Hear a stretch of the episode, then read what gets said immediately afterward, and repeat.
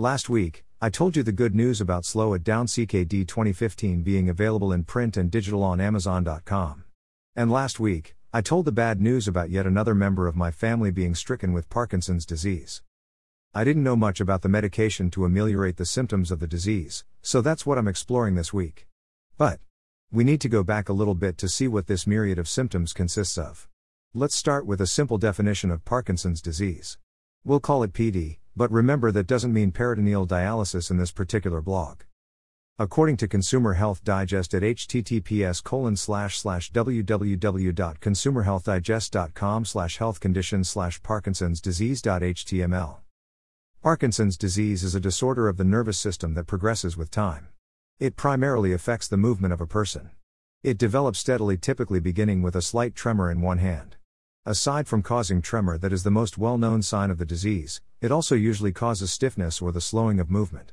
During the early stages, the face may show very little, or no expression at all, and the arms may not swing when the affected individual walks. Speech can also become softer or slurred.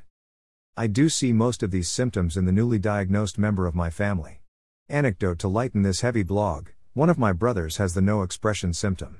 A young fellow snidely called him stone face. I quietly told him my brother has Parkinson's and can't smile. My brother laughed. I laughed. Finally, the young fellow laughed, too, what else? The Mayo Clinic at http colon slash slash www.mayoclinic.org slash diseases conditions slash Parkinson's disease slash basics slash symptoms slash con 200284888 answered my question. Tremor. A tremor, or shaking, usually begins in a limb, often your hand or fingers. You may notice a back and forth rubbing of your thumb and forefinger, known as a pill rolling tremor. One characteristic of Parkinson's disease is a tremor of your hand when it is relaxed, at rest. Slowed movement, bradykinesia. Over time, Parkinson's disease may reduce your ability to move and slow your movement, making simple tasks difficult and time consuming. Your steps may become shorter when you walk, or you may find it difficult to get out of a chair. Also, you may drag your feet as you try to walk, making it difficult to move. Rigid muscles. Muscle stiffness may occur in any part of your body. The stiff muscles can limit your range of motion and cause you pain. Impaired posture and balance. Your posture may become stooped, or you may have balance problems as a result of Parkinson's disease. Loss of automatic movements. In Parkinson's disease, you may have a decreased ability to perform unconscious movements, including blinking, smiling, or swinging your arms when you walk. Speech changes. You may have speech problems as a result of Parkinson's disease. You may speak softly, quickly, slur, or hesitate before talking. Your speech may be more of a monotone rather than with the usual inflections.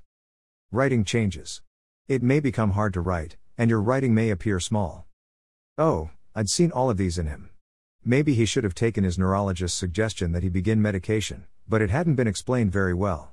Actually, it hadn't been explained at all. So what was it?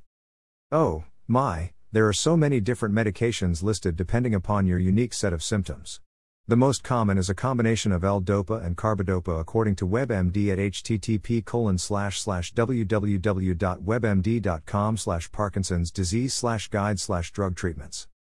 Levodopa, also called L-DOPA, is the most commonly prescribed and most effective drug for controlling the symptoms of Parkinson's disease, particularly bradykinesia and rigidity. Levodopa is transported to the nerve cells in the brain that produce dopamine. It is then converted into dopamine for the nerve cells to use as a neurotransmitter.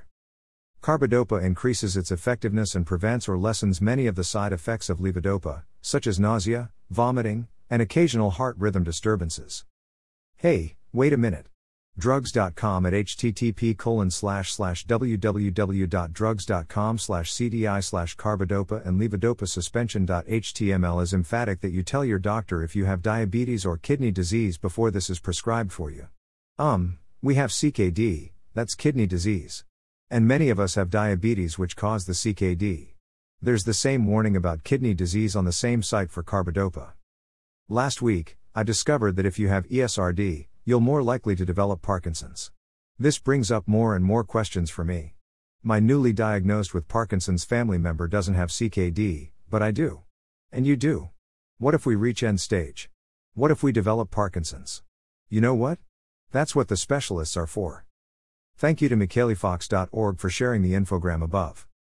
Looking at the medical treatments of a disease that's fairly new to me, what I've realized is that your drug treatment has to be specifically tailored for you. You may have symptoms my loved one doesn't, he may have symptoms you don't.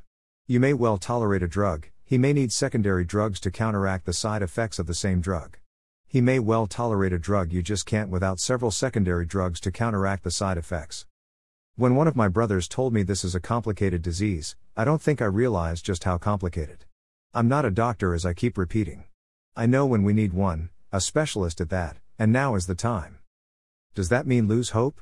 Of course not, drugs are only one type of treatment for Parkinson's. There's a whole new field of physical therapy, especially for movement disorders. Most of these will cover strengthening, flexibility, balance, gait training, transfer training. I've been watching my loved one struggle to lift himself off the couch, navigate turns while walking, and keep his balance. It could be heartbreaking if we didn't know help is available. The program he'll be attending is intensive, four weeks of four days a week. The retired teacher over here told him to think of it as school. Honestly, I don't care how he thinks of it as long as he does it. Well, it's time to try out some of his until therapy starts exercises with him. Until next week. Keep living your life.